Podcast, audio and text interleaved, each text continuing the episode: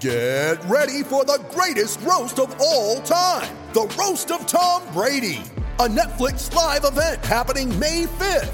Hosted by Kevin Hart, the seven time world champion gets his cleats held to the fire by famous friends and frenemies on an unforgettable night where everything is fair game.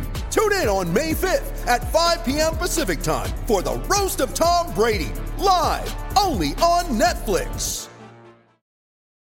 You ready? Showtime. On May 3rd, summer starts with The Fall Guy. Let's do it later. Let's drink a spicy margarita. Make some bad decisions. Yes. Audiences are falling in love with the most entertaining film of the year. Fall guy. Fall guy. Fall guy. That's what the poster said.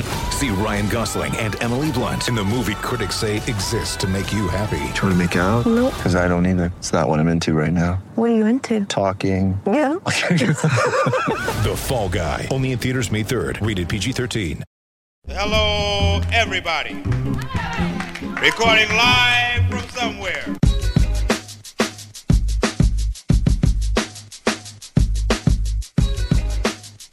What's good, everyone, and welcome to another edition of Skates and Plates on the Hockey Podcast Network.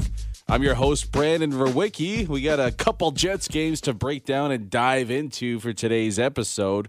But first, the 55th Super Bowl is this weekend. 55. And a game this big deserves a big prize, not just some trophy. So, DraftKings, the official daily fantasy sports partner of Super Bowl 55, has up to $55 million in total prizes up for grabs with their Super Bowl prediction pool. How's that for big? All you have to do to get your share of these huge prizes is enter DraftKings free Super Bowl prediction challenge. That's right, free. Once you submit your picks, you'll get a free instant prize up to 25K. And if you have the most predictions correct, you could win the top prize of a cool million dollars. So all you have to do is download the app now, enter the free prediction challenge, answer questions like who'll score last, simple ones like that, and boom! Get ready to make rain out there. DraftKings has paid out over $7 billion to its players since 2012. So yeah, they uh they know a thing or two about big paydays. Download the DraftKings app now and use promo code THPN to enter the free $55 million Super Bowl prediction challenge. Everyone gets an instant prize up to $25,000 just for playing. So use promo code THPN now and enter the free $55 million Super Bowl challenge. Only at DraftKings, the official daily fantasy partner of Super Bowl 55. Terms, conditions, and eligibility restrictions apply. See DraftKings.com for details. I hope you guys are ready for the big game, the big feast on top of it, too. I've already started game planning my menu. I'm, I'm in a good place right now. I'm feeling good.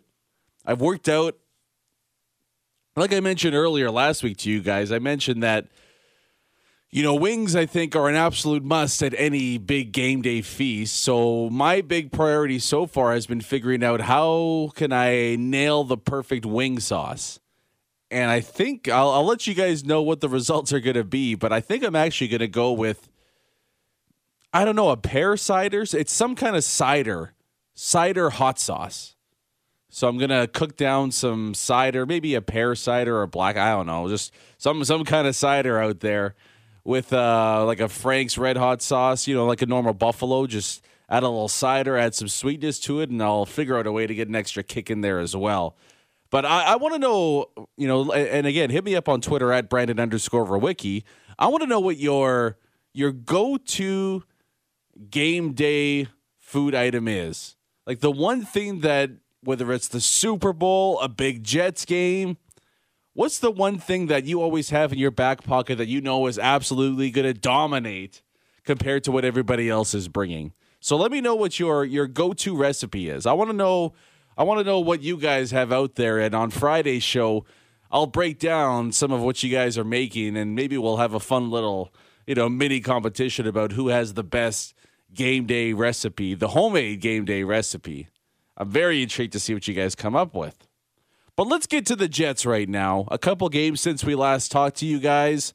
The one Saturday against Vancouver And I'm in the studio early this morning breaking down a hell of a game, at least a hell of a finish to a game last night against the Calgary Flames, the first of four straight against last year's playoff foes. And that was a really bizarre game last night. It was bizarre, but there were some things that took place that are going to be very intriguing moving forward to see if it was just a one off or is this something that's just going to be the way it is moving forward. So we're going to dive into a change on the decor something pretty significant happened in last night's game, I believe, for the first time this season and even going back to last year. So we're going to touch on that, no doubt about it. We'll also break down the forward shakeup. We all knew the top six was. eh, I mean, it's not a major shakeup. You're basically just swapping centers, and the wingers are staying put. But we all knew something was going to happen, and we'll break down how those guys did as well. But to the game itself last night, you know, it sucked for me the most because through 40 minutes, I thought that might have been as good of a game as we've seen the Jets play this season, in all honesty. And, and mainly from a defensive side of things, especially with the disaster that was that game against the Vancouver Canucks. I, I thought the Jets absolutely smothered the Flames through 40 minutes. And the only goal being that, I mean, I guess we got to talk about it the Connor Hellebuyck nightmare on that first goal from Chris Tanev just seven seconds into the period. I mean, look, it's it's a fluke. It happens, right? I, I've never seen it. It's never happened to me on a on a shoot it, unfortunately, right? I, I don't even know if it's happened. I'm trying to think if I've ever seen a play like that. I've seen stuff like that at practice before, but I don't know if I've ever seen it during a game. But I'm sure every single goalie in the NHL has one of those nightmare ones that it just happens a bad bounce and it sneaks in. I, I mean, there's not really a whole lot more to break down from Connor Hellebuyck on that. Uh, but I think it's fair to say, too, that by what happened for the rest of the game, specifically in the third period, that, yeah, Connor Hellebuyck made up for that one, right? He, he gave one to Calgary, but he took at least a couple away from them later on in the game. He was absolutely fantastic. He was kick ass once again.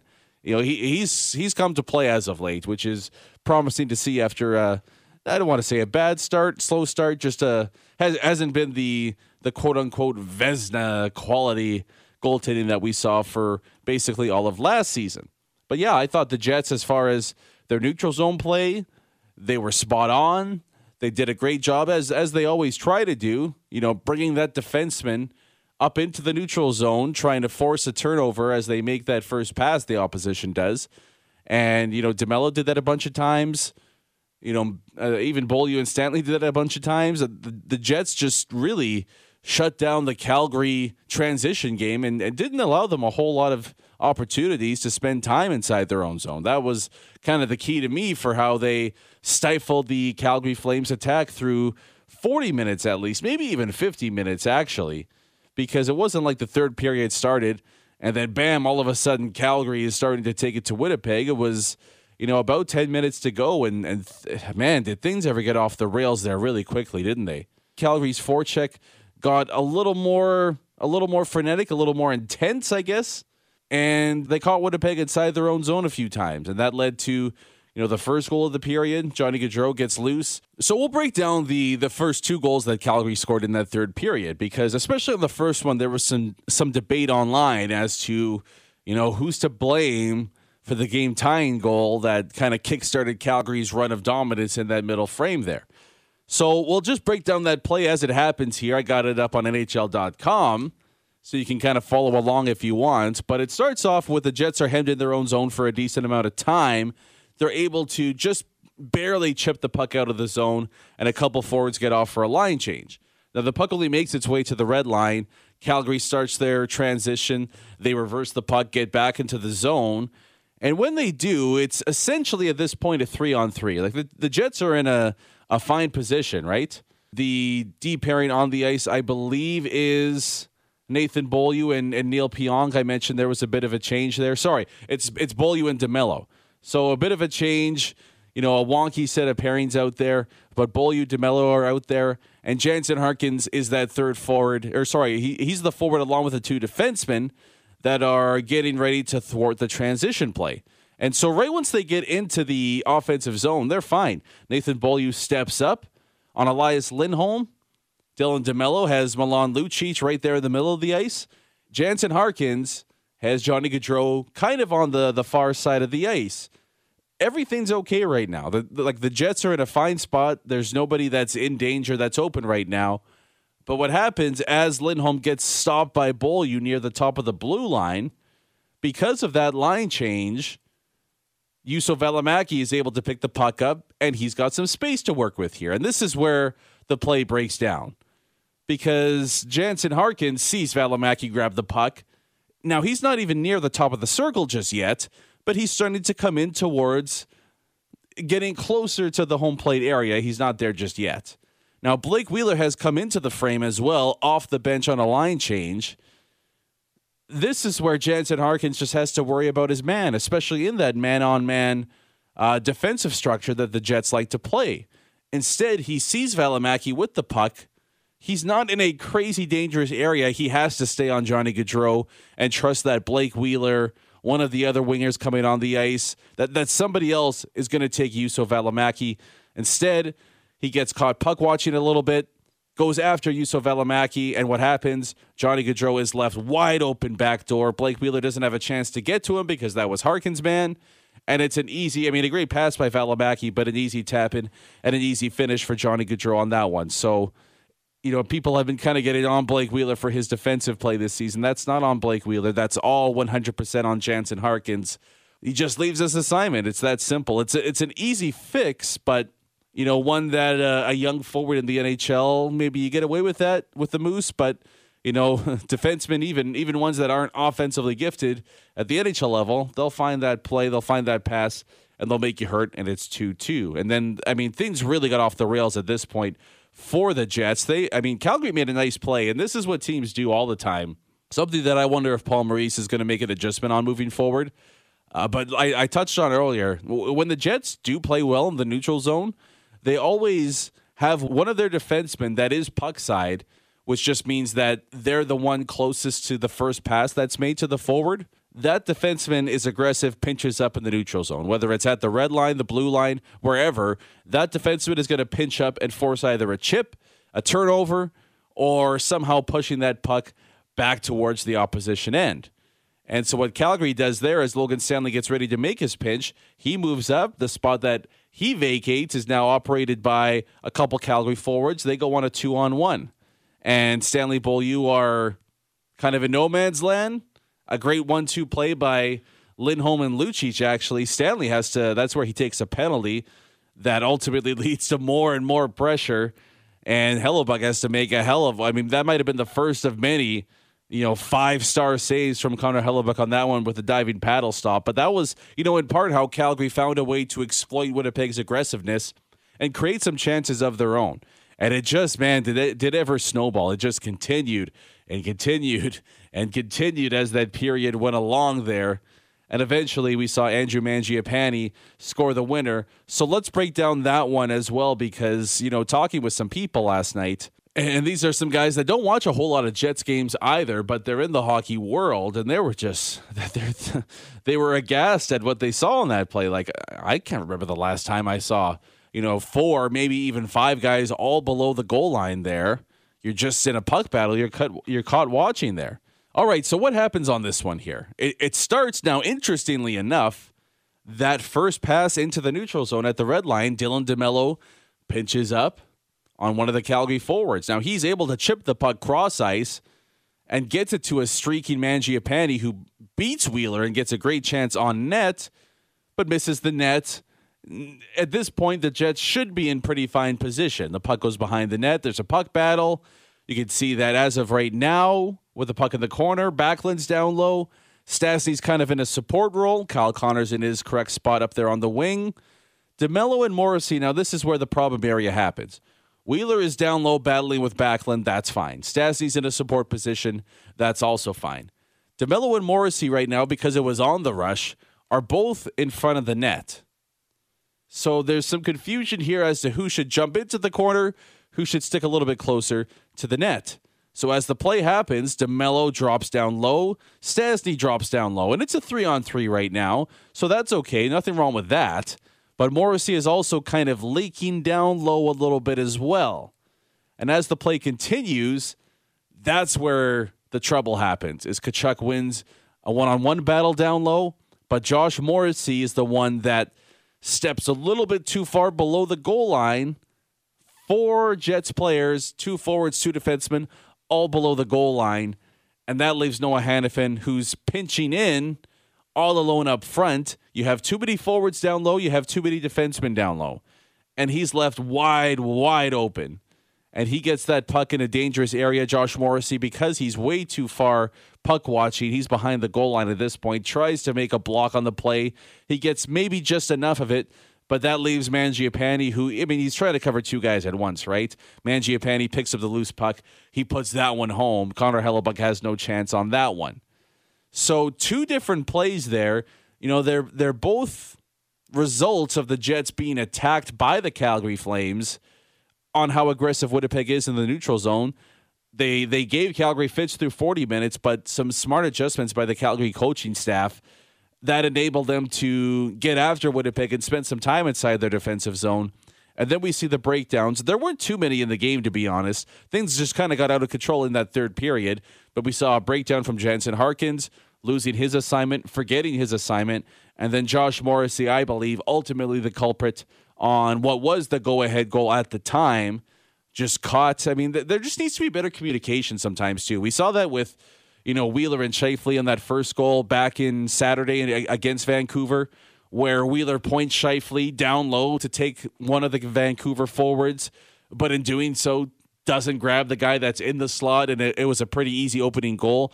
Uh, for Brock Boeser and the Canucks in that one. Like just simple miscommunication, things like this should be able to be corrected by now you can't really blame it on hey you know it's the first couple games of the season they'll figure it out it's it's getting i mean we're pretty close to the quarter point of the season already and and simple things like this just already have have popped up too many times for the winnipeg jets because other than that they've actually been pretty solid at least much better than last year defensively in the game so a really disappointing sequence there thankfully though the Jets are able to tie this one up, and they've been as good as any team in the NHL, haven't they? When it comes to, excuse me, tying the game up in the last minute, minute and a half. They've already done it. I mean, th- that was the second time this season. And a great job here by Mark Scheifele in particular on this goal. You know, Blake Wheeler is able to get the puck up. It's a simple play, really. Neil Pionk gets it at the point. But Scheifele, I mean, this is a tough spot for defensemen and goalies too, where Scheifele just kind of sneaks behind the net. He's able to come up from behind the goal line and make the tip on that point shot. It, it's really a, a, difficult a difficult job, especially six on five for a defenseman to find that guy. But great, great work by Mark Scheifele once the pass is made up to the top of the point to hustle his ass and get right in front of the net. And he also makes a great tip as well on top of it. So just great work all around by the Winnipeg Jets on that play. Finding a way to at least grab that extra point. Overtime was really, really entertaining. And then we get to the shootout. And you know what? So this is the first shootout of the year for the Jets. And shootouts are always so funny to me for two reasons.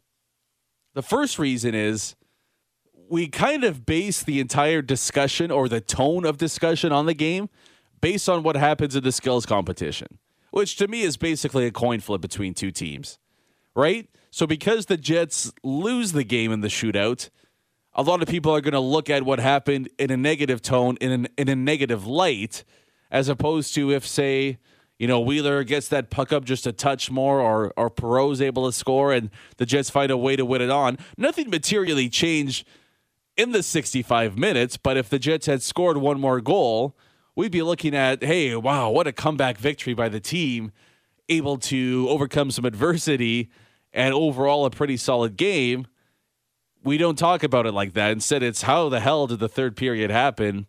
Their defensive game is an absolute wreck. They've got to find a way to figure this out. So it's just funny. I try to avoid it as much as possible. I fall victim to it too as well. But it's just funny how when a team loses in a shootout, the entire 65 minutes is kind of clouded by whatever happens in what ultimately is a coin flip, in my opinion. But the other thing with the shootout is a lot of people were upset last night about shooter selection. And I've always got a kick out of this. You know, people saying this guy should be going up or what is this guy doing on this move?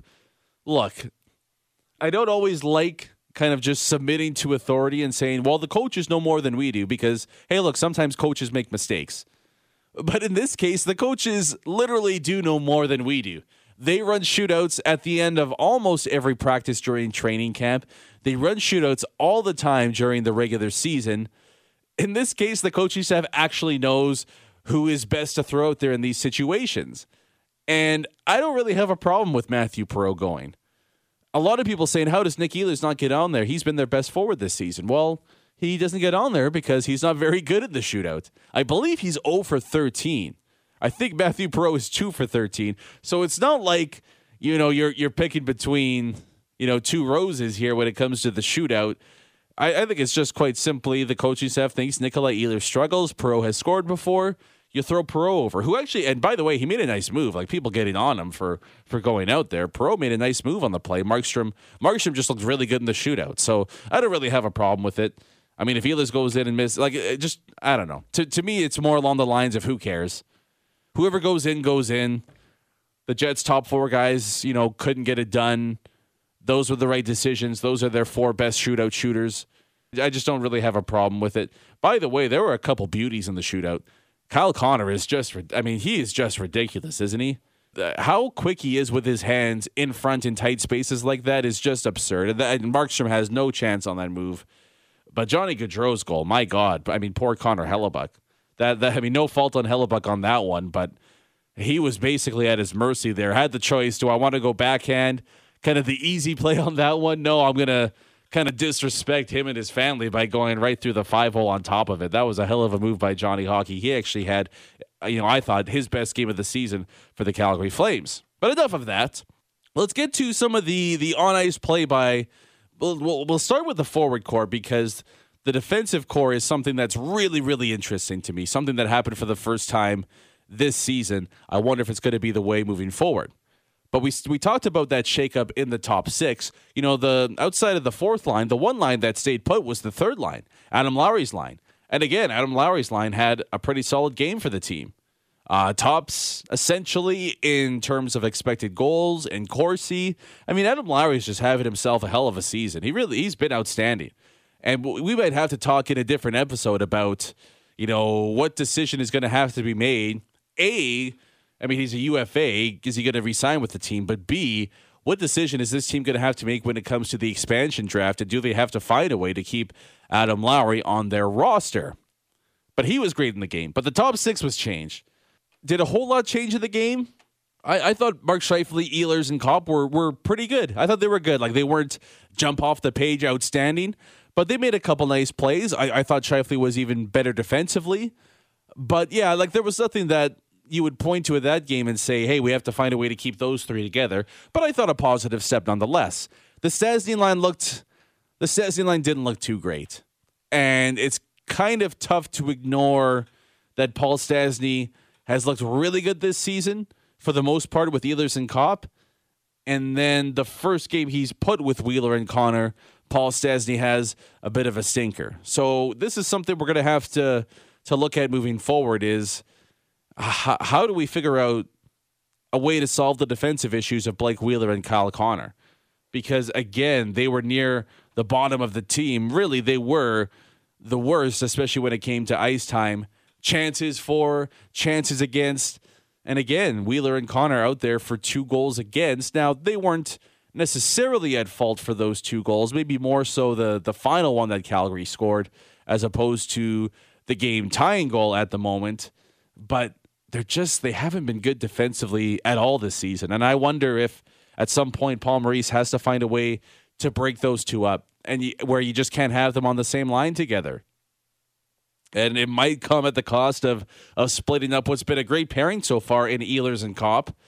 But I just I don't know how much longer you can go like this where one of your lines is getting caved in and you have to look at the two wingers that are constantly on that line and think, you know what, something's got to change here. Although you know what it will once Pierre Luc Dubois does come in and we'll we'll get a better sense of where the team is at when he kind of practices with the club officially for the first time. I believe we're still about a week away from that getting down. Now, the other thing I really want to bring up here, and this is fascinating, and it's going to lead to a, a much different discussion moving forward but as far as I know, this is the first time, I, I guess, really going back to last season and this season, that the Josh Morrissey pairing was clearly the second pairing in terms of ice time. And I was, you know, I kind of wondered over the last little bit if this was something that was going to take place for Paul Maurice, where he was seeing what was going on out there, and you just kind of have to make the harsh realization that Josh Morrissey and and I guess Dylan DeMello right now, his pairing, his partner, Josh Morrissey and Dylan DeMello, that's the Jets' second best defensive pairing. And that Neil Pionk and Derek Forbort is this team's best defensive pairing. And I wondered when he'd kind of officially make that change, and it happened in last night's game. Neil Pionk by far led the team and led the blue line with even strength time on ice, 22 minutes. And and I thought, you know what, maybe he just got cut out there with some guys, who knows? But Derek Forbort was second in even strength time on ice with just under 18 minutes. Josh Morrissey getting 16 minutes of even strength time. His his numbers overall looked like they were boosted a bit, but that was because of some power play time. He plays 21-40. But as far as even strength goes, Forbort Pionk were the Jets' top pairing. I don't disagree with that decision by Paul Maurice. Morrissey DeMello, they, I mean, they've been kind of had it taken to them the last little bit, the last couple of games. The, the Vancouver one in particular, but even going back to the Ottawa game as well. You know, I, I think Dylan DeMello's been fine, but again, it's been a bit of a bit of an iffy start for Josh Morrissey. I guess the one thing I would say as of right now is that, yeah, Pionk and Forbort moving forward for the next little bit, that has to be your top pairing. They have to be the ones that get the most ice time on this team. They've been solid since game one, and I don't see any reason to to limit how much they're playing out there. You just you wonder you wonder if Josh Morrissey is going to get back to the guy that he was a few seasons ago, the guy that earned that that six six and change uh, contract that he signed. It's just isn't it so bizarre that you know Trouba Morrissey that looked like the the top pairing of the future for the Winnipeg Jets. Both of those guys were outstanding. Like they were so so damn good together. You know, Trouba earns the eight million dollars, and, and maybe he was never worth that, but he was worth a big money contract as well. But both those guys secure the bag and they just they're not the same without each other. I, I can't remember the last time I've seen something like this in the NHL where two guys are paired together and you think there's just no reason to think that they're going to struggle whatsoever when they're on their own. But since that moment, they both just haven't been the same players. And I don't know what it's going to take for Josh Morrissey to get back to that, but he has to for the Winnipeg Jets. He has to find a way to get back to that level with Dylan DeMello, give the Jets two solid pairings, and then you don't really have to worry with what's going on on the third pairing. But it's it's just been a it's been a bit of a rocky couple games for Morrissey DeMello in particular, and I just thought it was interesting that Paul Maurice finally makes the move that you know what our top pairing as of right now, our two best defensive guys are Neil Pionk and Derek Forbort. So that just about does it for us for today's episode. I do want to say that there's going to be two more games, Jets Flames. We'll dive deep into those two games for you guys as well. What I would like to see change more so than anything, I guess we should mention Kristian Vesalainen made his season debut last night. Uh, yeah, I mean, not a whole lot to break down for me. He has one, a couple shifts in the first, couple shifts in the second, and then just a 39 second shift in the third period. He had a great scoring chance. I, I guess maybe that would be the one thing you would hope that he he finds a way to capitalize on that one, but didn't look out of place, didn't jump off the page either. The one change I do want to see though, and I, I know a lot of you guys are going to agree and, and want to see this one as well. I man, I think it's time we get Ville Heinola back in the lineup. I, I just and it's not even that Logan Stanley's playing all that bad. He's been fine. And may, maybe Nathan Beaulieu's the one that comes out. Like I don't really have a problem either one of those two that comes out. But I, I just I, I think this team needs a little more offensive punch, and Ville Heinola might just be this team's best puck mover on top of it. But I do wonder too, you know, as far as upside goes, a lot of people think he has top pairing potential. And just with the struggles of Morrissey DeMello, I'm not saying that he's going to be a top pairing guy this season, but I kind of want to see him get a little more action and, and just get a sense of, you know, what, what he's going to be like this season and maybe get a better sense of what his potential could be moving forward with this team. All along that Ville Heinola, after he played his first couple games this season, was one of the Jets' six best defensemen. I haven't seen anything that changes that, and I do think it's time he gets back into the lineup. We'll see if Paul Maurice agrees in time for Tuesday night's game, and then one more Thursday against the Calgary Flames. But that does it. That will officially do it for us for this episode of Skates and Plates on the Hockey Podcast Network. Thank you guys so much for listening. Like I said, we're back on Friday. We'll break down two more Jets games against the Flames, and then really pumped for this interview. I, I think a fixture in the Winnipeg scene. Former Blue Bomber legend Obby Khan stops by. We talk shawarma Khan, how to make the best shawarma wraps in the city. His plays green carrot as well. He's actually got a hangover cure. That that's a game changer for me. If you're like me and, and you wish you would have known about that a little bit earlier, hopefully you can still grab one before it's too late. But he talks a little about that, about fresh juicing, and his new spot, Good Local. Just a great initiative, basically like Amazon Winnipeg that he's founded, trying to highlight local business. We dive into all that. It's going to be a great conversation. So that's coming up on Friday's episode. But for now, thanks so much for listening, guys. Again, I'm your host, Brandon Verwicki. Skates and Plates on the Hockey Podcast Network. Thanks for stopping by. Peace.